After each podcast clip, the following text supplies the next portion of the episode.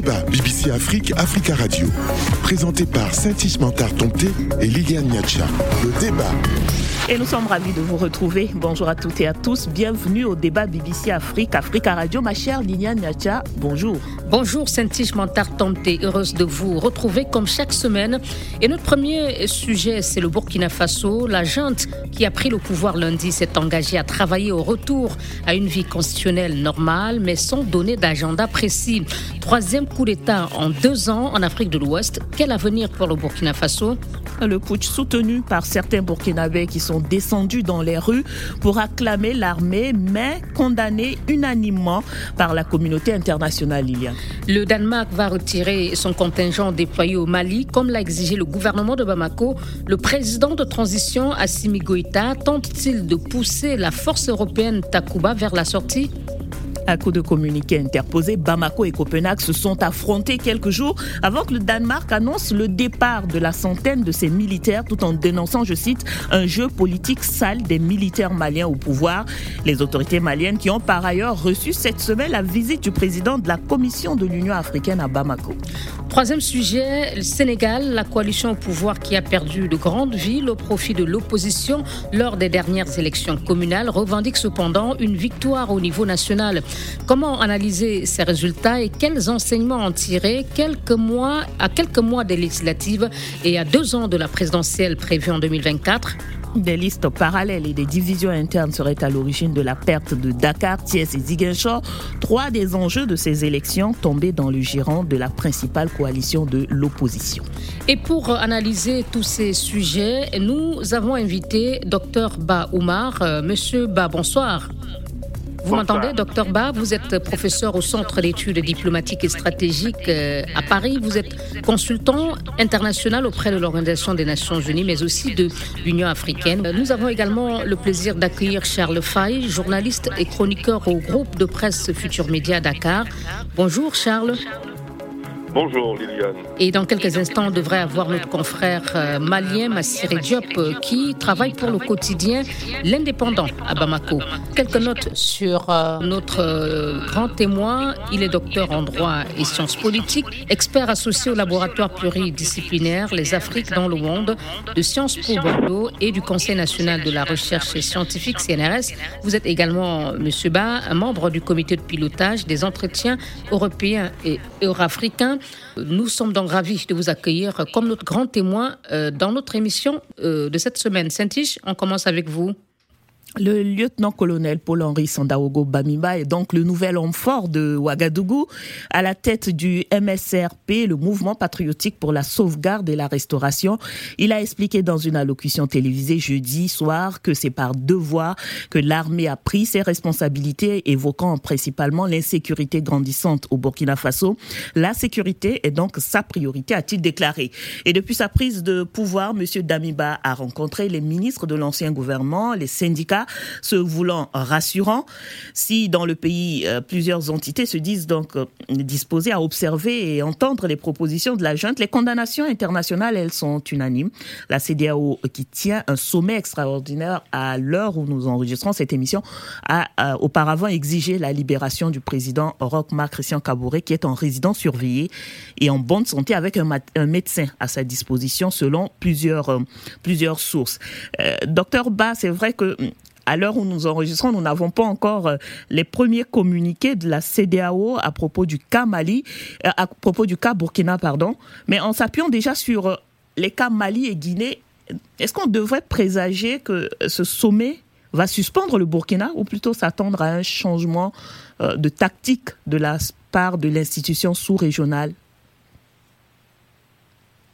Je ne saurais vous dire, mais je, pense que ne pas sanctionner euh, va être dans une logique d'ajustement et dans ce cas-là, il faudrait que la CDAO s'en explique parce qu'il y a les principes.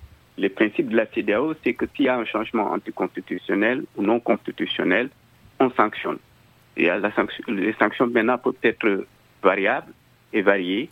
Or, les différents États n'ont pas le même niveau de degré de pertinence en termes de sanctions de la part de la CDAO et c'est là où se situent aujourd'hui les, critiques qui s'opèrent en direction de, de la CDAO, bien évidemment.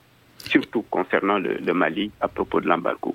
Donc on pourrait se retrouver avec le même scénario une CDAO qui suspend le Burkina Faso, des sanctions qui vont, euh, euh, d'autres sanctions qui vont tomber. Principalement, il n'y aurait pas euh, la nécessité de traiter le cas burkinabé différemment des autres cas.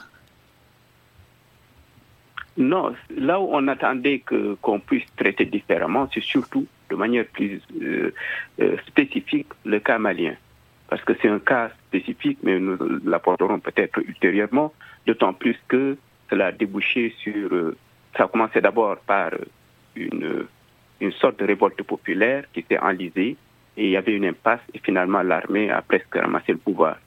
Bon, euh, au, Burkina, comme euh, en Guinée, si on veut être franc, il y a des coups d'État. C'est-à-dire que l'armée se lève un jour et stoppe le fonctionnement régulier des institutions. Là, on est dans un coup d'État normal.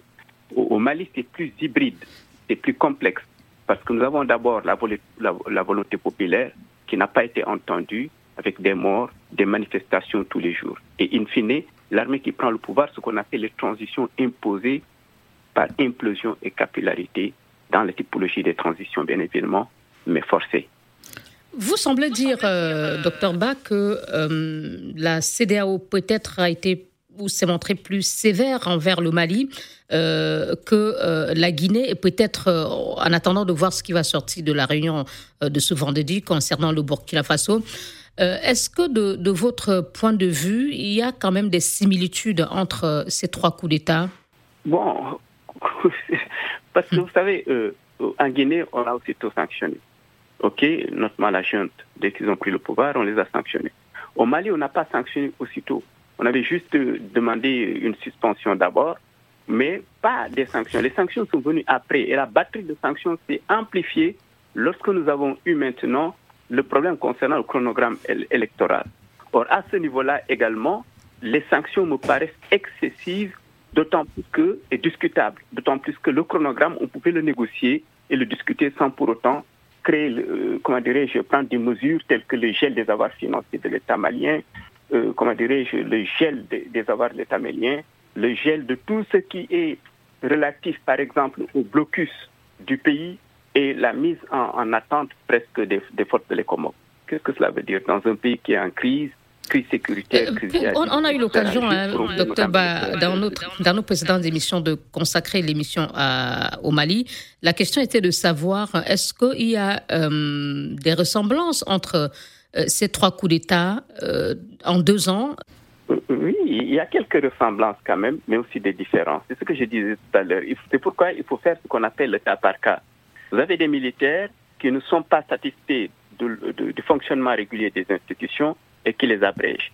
il y a aussi au niveau de la CDAO, qui est une organisation régionale, des protocoles le traité constitutif, notamment le traité révisé, celui de Cotonou de 1993, plus maintenant le protocole et le protocole additionnel sur les questions de démocratie, gouvernance, prévention, résolution des conflits, etc.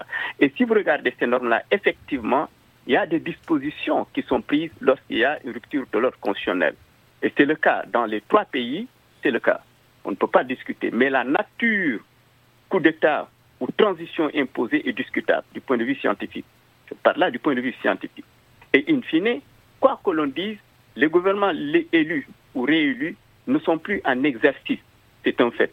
Et à partir de ce moment-là, la, la, la CDAO est fondée de les mettre out ou de les suspendre, ou de suspendre le droit de vote, ou de suspendre tout prêt, toute aide qui va de la communauté, des biens communautaires, en direction de ces pays, en vertu du chapitre 16 du traité révisé, n'est pas, de, de, de, Cotonou, de la CDAO, bien évidemment. Mais ce qu'on ne peut pas faire, et là où c'est quand même illégal, il faut le dire du point de vue du droit international, c'est de geler les avoirs financiers de l'État souverain, qui plus est le Mali, qui est membre de l'UEMOA et à la fois de la CEDEAO, membre fondateur de ces deux organisations régionales. Euh, docteur Ba, euh, sur les sanctions, sur les sanctions, sur les sanctions concernant le Mali, on va peut-être encore euh, y revenir dans, dans le sujet en, en, deuxième en deuxième partie, mais revenons revenons sur le cas du Burkina Faso. Est-ce que vous, vous trouvez légitime euh, cette prise de pouvoir par l'armée burkinabé au vu des, des, raisons évoquées par euh, le président du MSRP qui parle de l'insécurité grandissante, qui parle de l'exaspération exprimée par les populations. Ce coup de force, tout le monde semble dire qu'il allait arriver de toutes les façons. Est-ce légitime? Non, personne ne peut légitimer un coup de force, puisqu'il est d'abord illégal. La seule légitimité reconnue dans le modèle ouvert démocratique, c'est le, le modèle du suffrage universel. C'est-à-dire, si vous voulez prendre le pouvoir, s'il n'était pas d'accord, il aurait dû sortir de l'armée probablement, être candidat aux prochaines élections et essayer de faire ratifier ou se faire voter, élire par le peuple souverain burkinabé. Ça n'a pas été le cas. Maintenant, ils ont pris un raccourci qui n'est pas démocratique, il faut le reconnaître, qu'il faut condamner, certes, mais qu'il faut essayer aussi d'étudier au cas par cas. Sinon, nous allons nous mettre là à sanctionner pas seulement ceux qui ont pris le pouvoir, mais tout un peuple. Or, les peuples africains sont fatigués et demandent plus à être aidés pour se redresser et se relever. C'est là où il faut humaniser le principe de sanction dans le sens de ce qu'on appelle la dichotomie des normes, les, normes, les règles normatives d'une part et les normes pragmatiques, c'est-à-dire le fait de pouvoir contextualiser la règle quand bien même il y a des sanctions, mais comment les graduer, comment les humaniser et surtout privilégier le dialogue constructif pour que l'Afrique puisse s'en sortir malgré les problèmes, malgré les coups d'État, malgré les interruptions de, de, comment Merci, du fonctionnement régulier, normal de nos institutions. On va écouter dans un instant notre confrère Charles Fay, mais euh, aidez-nous à comprendre, euh, Dr Ba, trois putsch, on le disait, en l'espace euh, de deux ans, dans trois pays d'Afrique francophone de l'Ouest, dont deux du Sahel, le Mali et le Burkina Faso, fortement touchés par les attaques terroristes. Faut-il considérer qu'une malédiction frappe cette région? Quelle analyse vous en faites? Non, ce n'est pas une malédiction, c'est une incapacité à, réagir, à anticiper, à prendre ses responsabilités. Et je pense que c'est là où je tiens à préciser aussi que les, militaires ne sont pas des pestiférés. Ce sont des, citoyens de nos États qui ont fait preuve de dire qu'ils vont donner leur vie au service de la nation, la défense de la patrie. Et c'est le dernier verrou qui reste. Lorsque vous êtes président de la République, vous êtes élu, vous êtes civil, c'est vrai. Mais lorsque la corruption gangrène le peuple, lorsque l'on s'assoit de manière sur la justice, on ne laisse pas le principe de l'indépendance de la justice, c'est-à-dire tout ce que vous avez signé à Abuja, vous ne respectez pas, etc. Après, vous dites que rien ne va advenir, vous vous trompez. Donc il faut entendre le peuple. Il faut entendre le peuple. autrement dit, vous condamnez le coup d'État, mais vous comprenez que euh, dans certaines situations, euh, il puisse être le dernier rempart. Ça a été le cas peut-être au Burkina Faso C'était la, la, dernière solution mais bien sûr, parce que nous l'avons vu venir. Et tous ceux qui sont sérieux en matière d'analyse géopolitique et géostratégique, qui ont prospecté la situation du Sahel, qui connaissent très bien cette zone, ont dû faire des modélisations, moi y compris. Et nous savions très bien que de tels cas de figure pouvaient advenir dans, tout, dans les tout prochains jours, d'autant plus qu'il avait échoué sur tous les plans. Et, dans ce cas-là, si je vais dans votre analyse, euh, puisqu'il y a trois pays du Sahel fortement touchés par euh, le terrorisme, le Mali, euh, le Burkina, le Niger. Donc, vous voulez dire qu'on pourrait s'attendre au même scénario, les mêmes causes pourraient produire les mêmes effets dans un pays comme le Niger? Je ne suis pas en train de dire que ça va se produire de la même manière. Mais je suis en train de dire que ces pays-là doivent faire très attention et que leurs gouvernants doivent être à l'écoute de leur peuple. S'ils ne le font pas et s'ils ne règlent pas la demande militaire, celle d'équipement, de traitement, etc., ils peuvent avoir des surprises. Ça, c'est clair. L'autre chose, c'est que au niveau de la CDAO, en tout cas, les sanctions telles que la batterie de sanctions que j'ai que j'ai ne se justifient pas. Et la dernière chose que j'aimerais dire, c'est mm. que si vous regardez très bien dans le fond, vous vous rendez compte que nous partons d'échec en échec, mais on, on applaudit tout simplement l'élection. Mais l'élection n'est pas le seul modèle démocratique en Afrique et dans le monde du point de vue géopolitique et du point de vue même du droit et de la science, science politique. Il faut savoir que la première expression du suffrage démocratique, c'est d'abord la démocratie du ventre. Si vous n'assurez pas la sécurité alimentaire, vous n'assurez pas l'école, vous n'assurez pas la santé, vous n'assurez rien à votre peuple, vous, vous empochez les choses, mais il va sans dire qu'il y aura des coups d'État. Merci, euh, docteur Ba. Et nous reviendrons à vous. Euh, Liliane Massiri nous a rejoint également dans le débat, mais nous allons peut-être écouter d'abord Charles. Euh, Charles Fay. Alors, selon plusieurs experts qui se sont exprimés depuis euh, ce troisième coup d'État, euh, on pourrait aussi dire qu'on assiste peut-être à la, à la réussite d'une stratégie d'usure euh, de la part des djihadistes. est-ce que dans, dans cette situation, les groupes qui attaquent justement ces pays, notamment le Mali le Burkina Faso, ne sont pas les plus les grands gagnants de cette situation? Et bien sûr, c'est une situation qui fait leur affaire. Maintenant, il faut voir pourquoi cette situation arrive à perdurer et à se développer.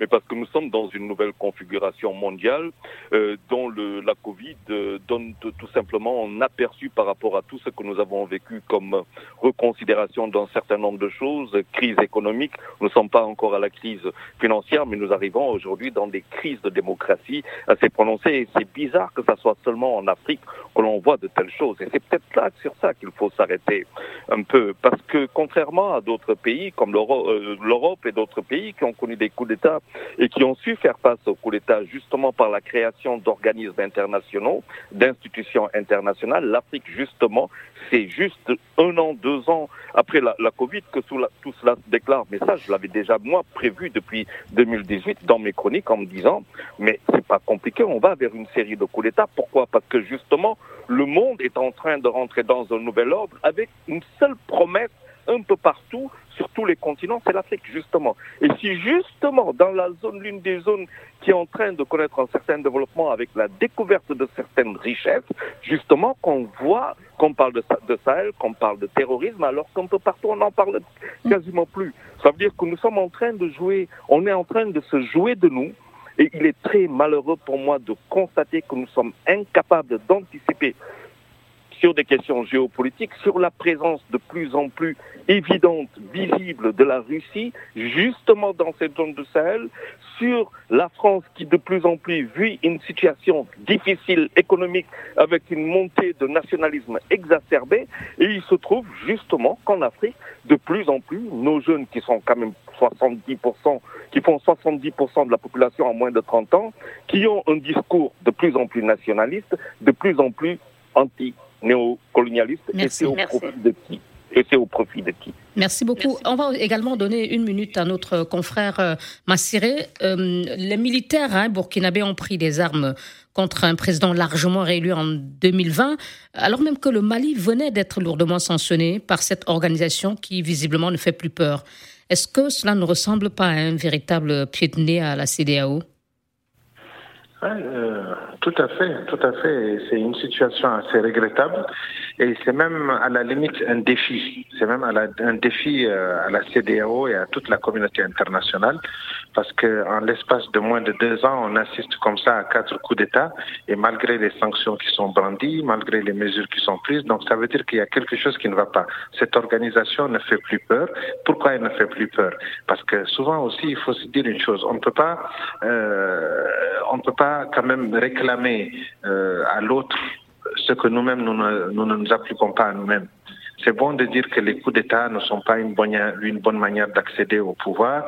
C'est bon de condamner les coups d'État, mais en même temps aussi, il faut, c'est important de se pencher aussi sur les causes qui provoquent ces coups d'État.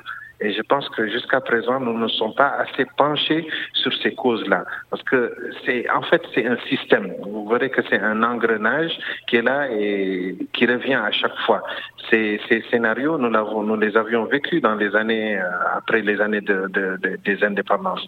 Donc, ça veut dire que quelque part, les mêmes causes produisent les mêmes effets et on ne s'est pas assez penché sur les, les causes qui favorisent un peu cette situation. Aujourd'hui, les élections ne sont pas une fin en soi. Les gens organisent des élections un peu partout et même dans les États les plus dictatoriaux au monde, on assiste à des élections. Mais pour autant, c'est pas cela la, solution. Il faut tout de suite s'attaquer à la racine. Merci beaucoup. On observe une pause. Le débat BBC Afrique, Africa Radio, présenté par Saint-Ismantar Tomté et Liliane Niacha. Le débat. Et merci d'être avec nous dans votre émission. Et nous recevons cette semaine Dr Ba Oumar, professeur au Centre d'études diplomatiques et stratégiques CEDS à Paris, consultant international auprès de l'ONU et de l'Union africaine. Merci à nos confrères Charles Fay, journaliste euh, et chroniqueur euh, au groupe de presse sénégalais Futur Média. Il est à Dakar et en ligne de la capitale malienne, Bamako. Massiré Diop, euh, journaliste au quotidien L'Indépendant. Vous pouvez retrouver cette émission sur nos sites internet euh, bbcafrique.com et africaradio.com. Saint-Tiche, encore quelques petites minutes sur euh, le Mali. Le Burkina, le Burkina Faso. oui, le Burkina Faso. Et, alors, docteur Ba, peut-être analyser aussi, euh, en tout cas, votre lecture, vous, euh, par rapport au profil euh, de celui qui tient aujourd'hui donc les rênes du Burkina Faso, le lieutenant-colonel Sandaogo Damiba. C'est un militaire de terrain, tout comme Assimi Goïta au Mali. Est-ce que ces profils peuvent faire euh, peuvent permettre de faire évoluer la lutte contre contre le terrorisme dans le Sahel? Est-ce que des militaires aguerris sur le terrain seraient plus efficaces euh, dans des palais présidentiels actuellement? Allô?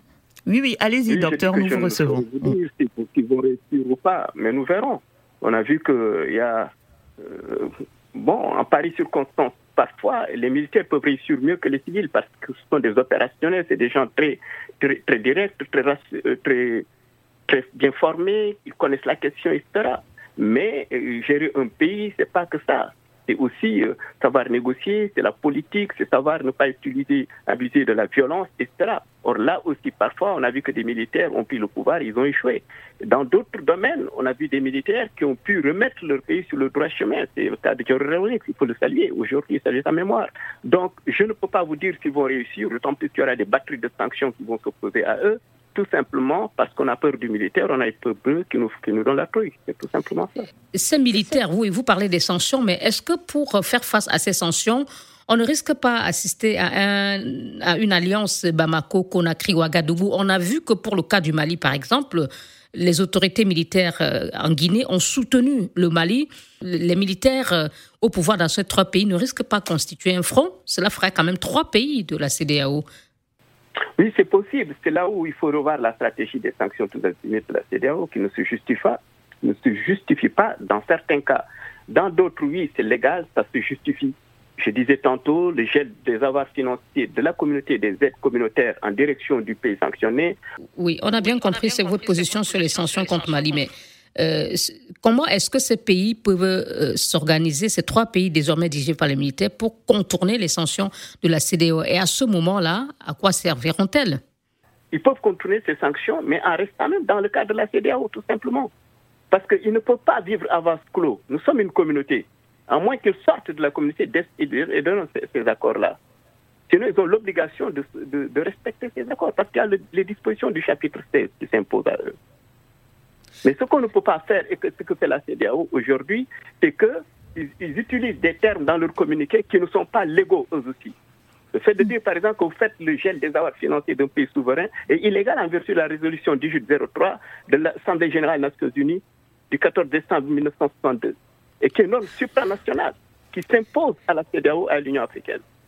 Et, donc, ça, ça, pose problème. C'est-à-dire on a entendu hein, des propos de certains responsables russes présentés comme euh, ayant des intérêts ou des acquaintances avec euh, Warner. Euh, est-ce que cela pour vous est un indice sur un possible rapprochement entre la junte qui a pris le pouvoir à Ouagadougou et, ce groupe de sécurité privée russe Autrement dit, est-ce qu'on peut assister au scénario malien pour le cas du Burkina? Je ne sais pas, je n'ai pas d'éléments factuels sur l'existence d'un groupe Wagner au, Mali. J'entends à gauche, à droite en parler. Je suis un scientifique crédible. Il me faut des documents clairs, des pièces irréfutables pour pouvoir me forger une, une, une intime conviction sur le plan scientifique. Et ce n'est pas le cas aujourd'hui. L'État malien dit le contraire. Donc, à qui croire? C'est ça le problème. Alors, euh, il y a quand même eu cette, euh, cette correspondance euh, qui aurait été envoyée par des entrepreneurs militaires russes qui proposeraient leurs services de formation pour l'armée burkinabé. Soit, nous, dernière question aussi de ma part, docteur Bas, sur le Burkina Faso. En tout cas, vous avez parlé de, de la réaction que devrait avoir la CDAO en matière de, de sanctions pour ne pas enliser cette situation. Mais le G5 Sahel aussi est une institution qui devrait avoir sa part de responsabilité ou de, de mots à dire dans cette situation. Le G5 Sahel dans trois pays actuellement, donc euh, le Mali, le Burkina Faso et le Tchad sont dirigés par des, par des militaires. Quelle devrait être la réaction du G5 Sahel selon vous, docteur Ba? Oui, mais c'est différent. Le G5 Sahel, c'est une organisation opérationnelle, mais qui n'est pas une CR, c'est-à-dire une communauté économique régionale d'Afrique. Parce qu'il travaille avec la France. Ça, c'est dans, la coopération bilatérale euh, et régionale entre la France et certains pays du Sahel menacés. Donc, euh, le niveau de réaction est différent. Mais là aussi, on a un problème parce que la France bénit euh, le Tchad et la France critique Bamako et même on est Bamako. Donc là aussi, il y a un problème de crédibilité, de cohérence. La politique étrangère française en Afrique, il faudrait revoir ça pour être plus crédible et avoir probablement encore une meilleure opinion auprès de nos populations, bien évidemment. Cette situation pourrait donc enliser le G5 Sahel aussi, selon vous? Bien évidemment, on est même dans l'enlisement, parce que si vous regardez le discours diplomatique et si vous regardez par exemple les forces danoises qui étaient obligées de quitter et la réaction de parisienne, elle est très condescendante et je pense qu'il faut arrêter avec ces discours-là en direction de l'Afrique. Qu'on le veuille ou pas, c'est le président Tino qui est aujourd'hui le président de l'exercice au Mali qu'on peut discuter sa légitimité. Mais c'est ça la vérité de fond sur le plan du droit international. Justement, on en parlera dans un instant dans le sujet 2. Mais en deux phrases, docteur Ba, si la CEDAO perd sa crédibilité et sa légitimité et n'est plus euh, ce gendarme sous-régional vers qui les pays en difficulté se tournaient, notamment des pays où il y a des coups d'État, alors vers qui faut-il désormais se tourner? À qui s'adresser en pareille circonstance, comme on assiste aujourd'hui avec le Burkina? Toujours à la CEDAW elle-même, parce qu'on n'a pas réinventé la, roue. Mais elle doit calibrer ses, sanctions et les humaniser en même temps. C'est un exercice difficile, mais il faut le faire. Et deuxièmement, il ne faut pas attendre que l'irréparable se fasse et puis après réagir en sortant des, sanctions tous azimuts qui ne reposent sur rien. D'autant plus que si vous analysez très bien, depuis septembre au Bamo, à travers des missions de très haut niveau, nous savions déjà que le chronogramme était intenable. Donc il fallait déjà faire ce qu'on appelle la diplomatie préventive pour pouvoir trouver un gentleman agreement avec le régime malien de transition. Ça n'a pas été suffisamment fait. Le débat BBC Afrique, Africa Radio. Et c'est avec notre grand témoin, docteur euh, Oumar Ba, professeur au Centre d'études diplomatiques et stratégiques. Il est également consultant international auprès des Nations Unies et de l'Union africaine. Nos confrères euh, Massiré Diop euh, du quotidien malien L'Indépendant est avec nous, de même que Charles Fay, journaliste et chroniqueur au groupe de presse sénégalais Futur Média à Dakar. Nous allons à présent parler du Mali. L'Union africaine va-t-elle parvenir à briser la glace entre le pouvoir de transition et la CDAO, depuis l'annonce par l'organisation sous-régionale ouest-africaine de lourdes sanctions contre le Mali, les relations sont particulièrement tendues entre les deux parties et le dialogue est manifestement au point mort.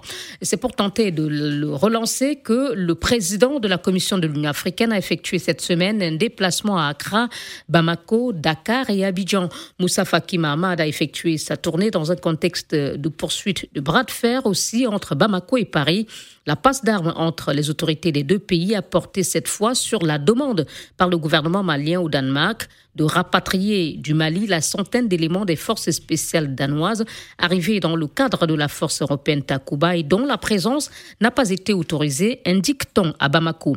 Euh, première question évidemment pour vous, docteur Ba. Euh, le Mali sous sanction semble plutôt offensif euh, pas de relance de dialogue avec la CDAO qui espérait pourtant, à travers ces mesures euh, lourdes, mettre les autorités de Bamako sous pression pour s'empresser de proposer un nouveau calendrier électoral afin d'obtenir la levée progressive des sanctions. Euh, on voit aussi de l'autre côté un Mali plus ferme sur la question de sa souveraineté face à la France et même l'Europe. Que vous inspire l'attitude jusque-là du, du Mali, engagé dans un double front contre la CDAO et de l'autre avec la France? Bon, c'est son, son rôle, c'est sa responsabilité. Le gouvernement de transition doit défendre les intérêts supérieurs du Mali, sinon il n'a pas sa raison d'être. Maintenant, aux autres pays également, notamment la France, de défendre aussi ses intérêts et euh, à la CDAO de défendre aussi les intérêts de la communauté.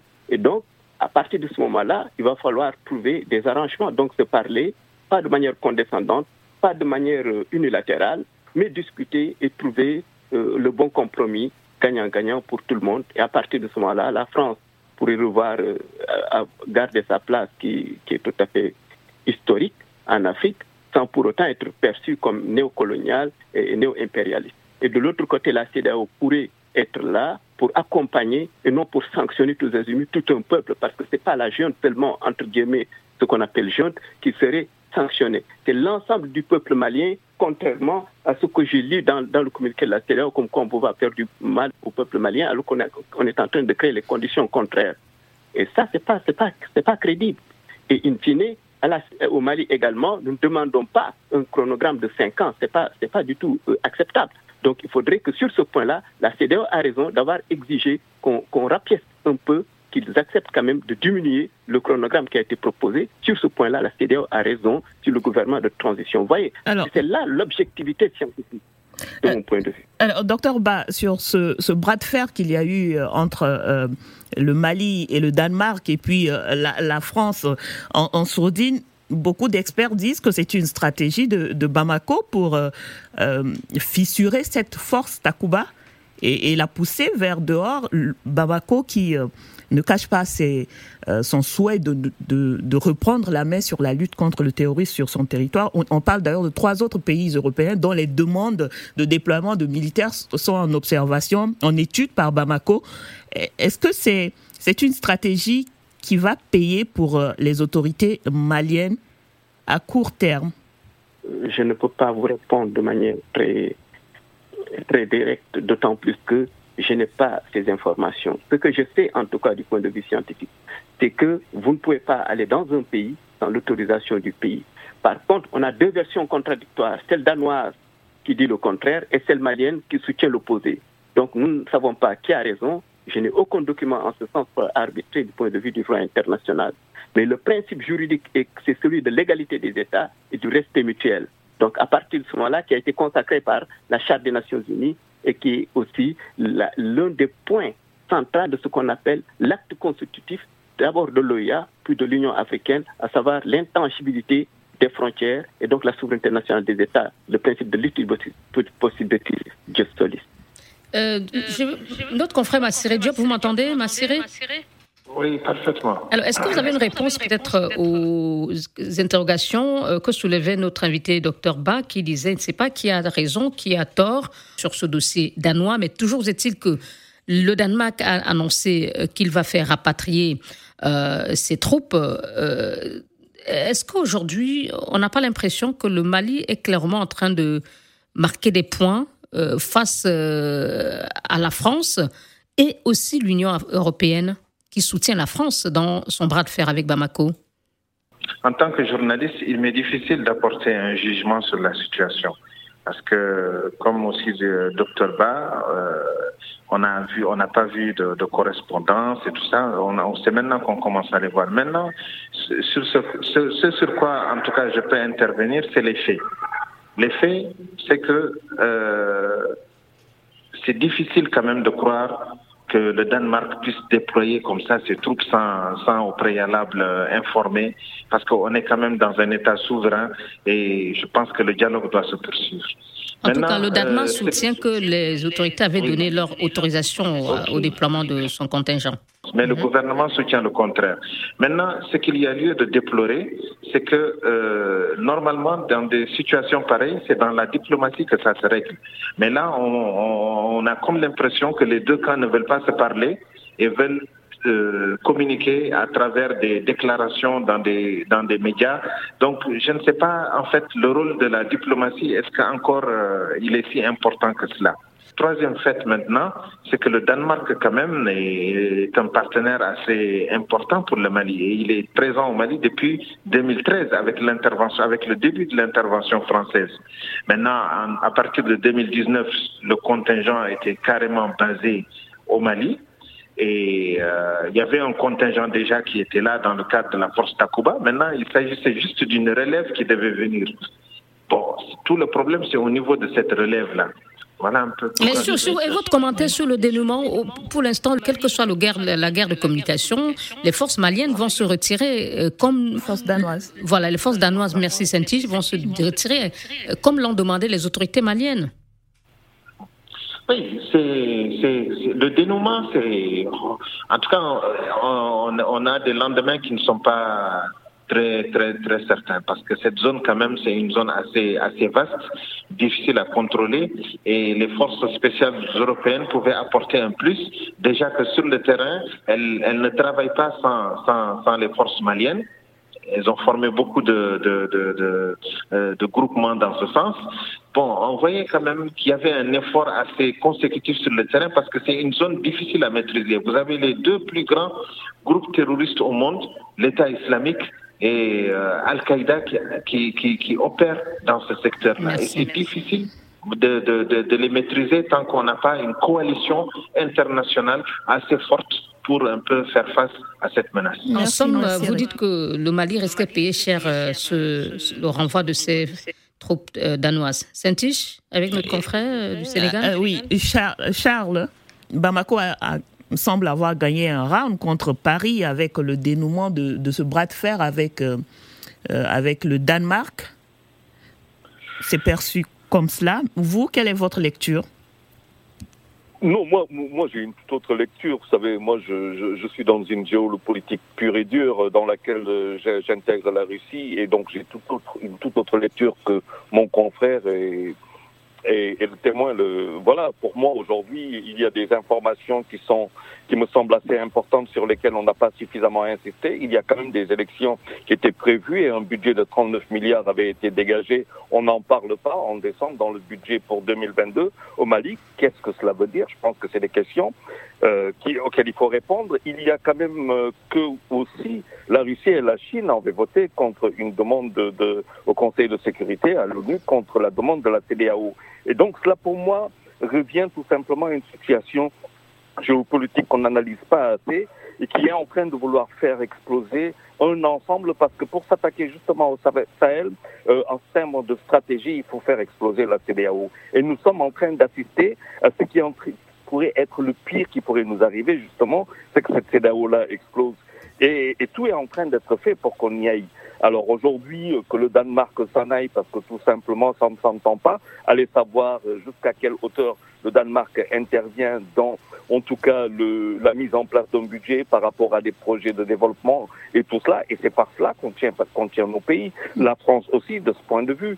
Donc je pense que nous sommes dans une situation extrêmement périlleuse, et non pas seulement pour le Mali, le Burkina, mais c'est tout le Sahel qui est menacé aujourd'hui parce qu'il y a des projets peut-être que nous ne voyons pas venir et qui, qui avec des, des éléments qui seraient endogènes, du, du, moins exogènes par rapport à ce, que, ce qui se passe chez nous. Voilà, je pense Merci, que suffisamment d'intelligence. Merci, Charles. Alors, Liliane? Oui, je voulais demander à notre invité. Euh, on a suivi le porte-parole du gouvernement malien répondant à Florence Parly, la ministre française des Armées, euh, qui accusait le gouvernement du Mali d'irresponsable et euh, de multiplier les provocations. Il a conseillé à la ministre française euh, d'apprendre un peu à parfois se taire. Euh, il, lui a conseillé aussi euh, le silence. Et en même temps, le ministre des Affaires étrangères annonce euh, les discussions avec leurs partenaires européens euh, pour envisager la suite.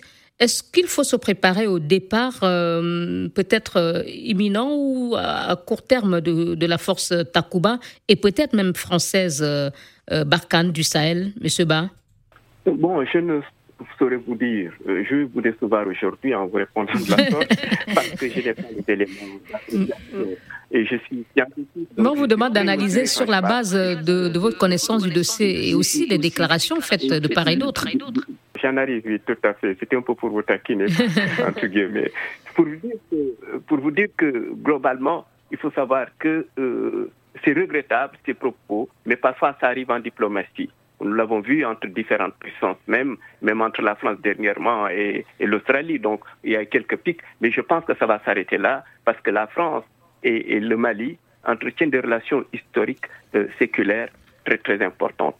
Et je pense que nous sommes aujourd'hui dans une sorte d'incompréhension. Les deux parties doivent pouvoir euh, se faire confiance et parler. La peur bleue des Français ne me paraît pas, ne me paraît, me paraît parfois un peu excessif quand même. Ça aussi, il faut le dire, parce que parfois dans une logique de vague, de anti-français, etc. Ça aussi, ça ne se justifie pas, parce que quoi que l'on dise, lorsqu'il y a eu la crise sécuritaire jusqu'à Conan, il a fallu l'intervention de la France pour arrêter. Oui, mais est-ce qu'on peut envisager aujourd'hui un retrait de la force française Bakan qui est déjà restructurée et de l'européenne Takuba qui est en train d'être renforcée?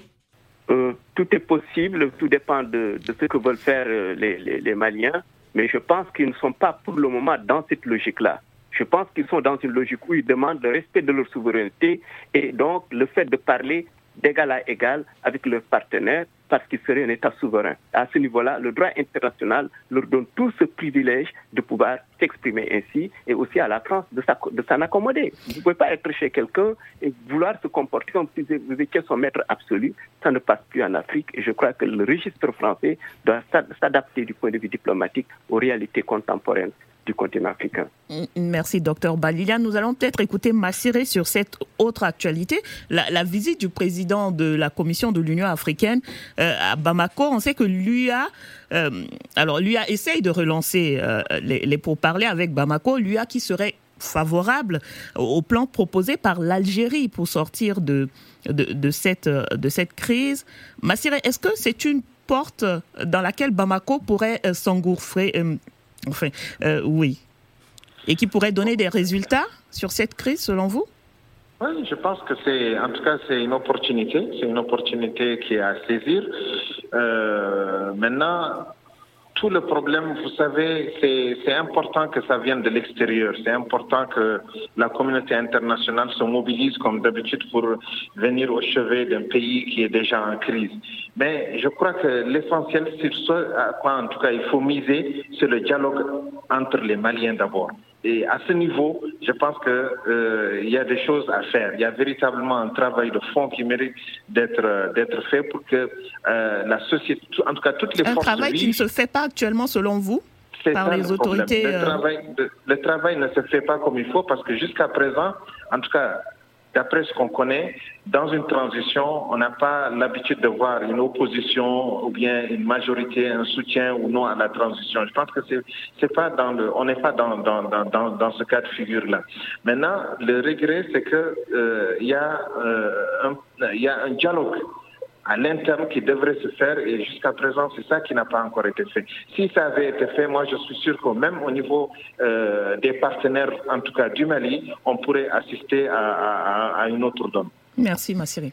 Liliane Oui, Saint-Tiche, juste pour souligner, on n'a plus le temps de débat, mais de, dire que les défenseurs du pouvoir de Bamako peuvent faire valoir qu'il y a eu des assises nationales de la refondation, bien que boycottées par une partie de, acteurs maliens. Saint-Tiche, euh, quelques minutes seulement pour le Sénégal. On en parlera quand même hein, de ces résultats de, des élections, des dernières élections communales où euh, la majorité, la coalition majoritaire au pouvoir a perdu trois grandes agglomérations, des agglomérations récupérées par par l'opposition. Charles Charles Fay, est-ce que déjà avec la perte de Dakar, on parle de ces trois grandes agglomérations, donc Dakar, la capitale, Thiès dans l'ouest, Ziguinchor euh, dans le sud, par le camp maquis signifie réellement que euh, la majorité a perdu ses élections ou pas Elle, elle parle de grandes victoires quand même. Bon, moi, je commencerai par préciser qu'on ne peut pas perdre ce qu'on n'a pas. Euh, retenons quand même que Ziguinchor était tenu par Abdoulaye Baldé, qui, il est vrai, on peut lui reconnaître peut-être une certaine proximité avec le pouvoir, mais c'était quand même Abdoulaye Baldé qui était là-bas et qui n'est pas de la mouvance. Un transfuge du PDS.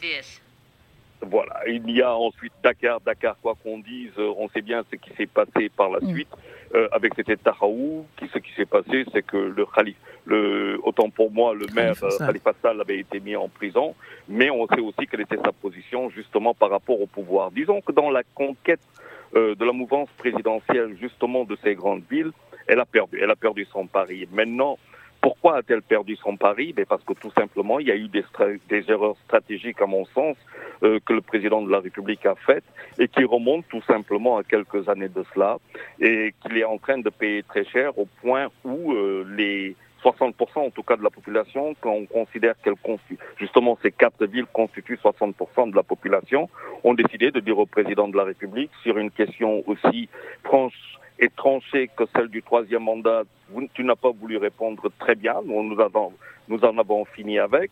Euh, ces histoires de vouloir mettre euh, les adversaires euh, politiques en prison, c'est aussi fini. Je pense qu'il y a autant de réponses qui sont venues des Sénégalais auxquelles le président devra réfléchir avec la mouvance sérieusement par rapport aux législatives qui arrivent, et ça c'est très court, c'est dans 4 ou 5 mois, et puis par rapport à la prochaine présidentielle. Donc c'est une sanction, une véritable sanction pour un président de la République que les Sénégalais certainement n'ont pas trouvé. Échec de, échec de conquête pour euh, la, la, majorité au pouvoir, mais est-ce que ça veut dire euh, de go euh, victoire, grande victoire pour la principale coalition de l'opposition portée par Sonko et, et Barthélémy Diaz ainsi que Khalifa Sall?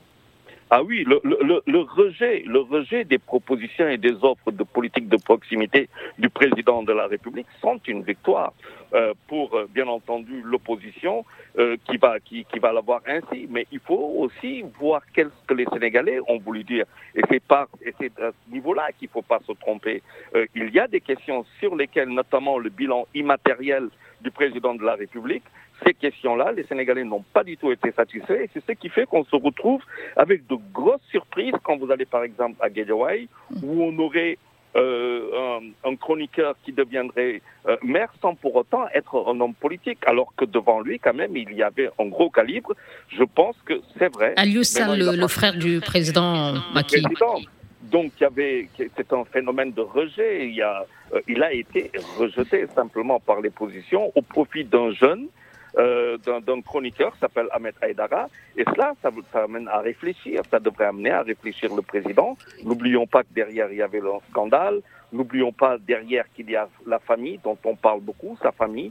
Euh, voilà, il y a autant de choses qui, à mon sens, euh, relève de signaux très forts. Charles, on n'a pas malheureusement le temps de faire réagir les deux autres intervenants. Je vous pose cette question euh, avec une réponse brève.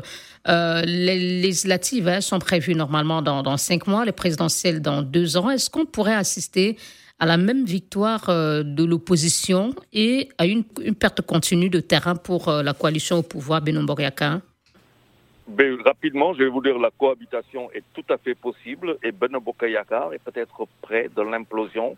Et voilà, il faut penser à l'avenir maintenant avec qui? Euh, Certainement pas Benoît Bokayakar. Est-ce que Macky Sall aussi n'est pas sous pression pour euh, de dévoiler ses intentions pour 2024, euh, sachant que cette question a plané sur les locales et fait partie peut-être des, des raisons qui justifient cette mauvaise performance de la coalition au pouvoir? Et la réponse des Sénégalais est, nette. Et, c'est celle-ci, c'est de dire au président de la République, sur des questions tu n'as pas voulu répondre, très bien, nous on ne veut pas de tes, on veut pas de, tes, de ton offre, 2024, tu ne te représentes pas et nous élirons celui que nous voulons élire. élire. Et c'est ce que les Sénégalais ont dit par ce vote. Merci beaucoup, Charles Fay. Sentich, on va écouter les questions et réactions de nos auditeurs euh, euh, recueillis sur la page Facebook et présentés par Didier Ladislas Lando. Réagissez et laissez-nous vos commentaires via notre compte Twitter, débat BBC Africa et sur notre page Facebook, facebook.com slash débat BBC Africa. Bonjour Liliane, bonjour saint bonjour à tous. Voici quelques réactions d'internautes recueillies sur la page Facebook de l'émission. Burkina Faso, Sangaré Albert pense que les putsch à répétition dans l'Afrique de l'Ouest sont la preuve que la région est très malade de ses dirigeants. Pour lui, il revient aux dirigeants de réfléchir et d'apporter des solutions à des problèmes tels que le tripatouillage constitutionnel pour un troisième mandat, ainsi que l'insécurité grandissant. Autrement, l'instabilité risque de se poursuivre. Jean Kokouzounon lui affirme que ce nouveau push dans l'Afrique de l'Ouest n'est pas une surprise. Pour lui, tant que la CDAO ne fera pas SAMU, les choses iront de mal en pire et l'institution risque de signer bientôt son propre certificat de décès. De son côté, Charles Bazema estime que le coup d'État contre le président Kabore n'est que la conséquence de la malgouvernance et de la corruption qui ont entaché son mandat. Pour lui, la communauté internationale, l'Union africaine, tout comme la CEDEAO, ferait mieux de combattre les causes des pushs en évitant de protéger des dirigeants en dérive dictatoriale que de passer le temps à condamner des pushs parfois inévitables. Sur le Mali, notre internaute affirme qu'il est temps que les Africains prennent leurs responsabilités vis-à-vis des lobbies occidentaux et américains. Merci à Yacouba Bodolo pour sa fidélité. Merci de continuer à nous suivre sur les réseaux sociaux à l'adresse facebook.com slash le débat BBC Afrique-Africa Radio. Et d'ici là, bon week-end à tous. Merci à vous Didier Ladislas Lando. À la semaine prochaine. Et votre mot de conclusion, Monsieur Ba, avec euh, des réponses à ces deux questions. Les coups d'État montrent que l'Afrique de l'Ouest est malade de ses dirigeants et aussi l'appel d'un auditeur euh, à la réforme, aux réformes euh, de la CDAO. Il faut réformer la CDAO, tout à fait, nous sommes tout à fait d'accord, mais il faut le faire de manière très intelligente il faut aussi euh, les encourager à rectifier le tir concernant le Mali. L'embargo est excessif. Et je crois qu'il faut y aller au cas par cas et aussi réaffirmer aussi les principes pour qu'on n'ait pas partout des coups d'État. Sinon, c'est le verrou du Sahel qui saute. Et s'il saute, c'est l'ensemble de nos pays qui vont être emportés. Non, je ne pense pas. Ils ont fait des résultats quand même dans beaucoup de secteurs, mais ils n'ont pas pu réussir dans tout. C'est trop facile de les jeter en pâture, il ne faut pas le faire. Il faut respecter nos chefs d'État de gouvernement. Il faut les aider. La situation est très complexe. C'est le Covid partout dans le monde et on a des effets induits qui sont là. C'est vrai qu'ils ont commis pour certains des erreurs, pour d'autres pas suffisamment crédibles pour donner des leçons à des pushistes. Donc il faudrait s'asseoir et réfléchir à une nouvelle stratégie régionale, continentale, pour avoir une Afrique rehaussée et qui soit là au rendez-vous du XXIe siècle pour le développement et le progrès, la démocratie consolidée. La dernière chose concernant les locales au Sénégal, je pense qu'il faut avoir une lecture encore beaucoup plus fine et plus prudente, mais à l'aune des résultats officiels qui nous permettent, impartiaux, qui nous permettront d'avoir une analyse plus pertinente.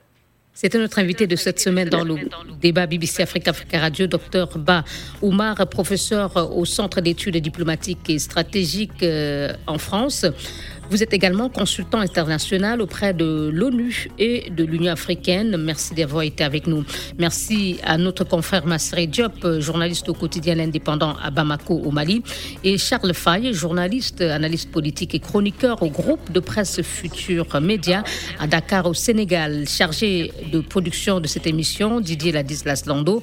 Réalisation à Dakar, Abdou Diop ici à Paris, Hugo Vallière. Vous pouvez retrouver cette émission en podcast sur nos sites internet africaradio.com et bbcafrique.com et toutes vos réactions sont attendues sur la page Facebook facebook.com slash débat BBC Africa Radio. Merci à vous de nous avoir suivis. Tomté, je serai à nouveau heureuse de vous retrouver la semaine prochaine. Bon week-end à vous. Merci Liliane, très bonne semaine.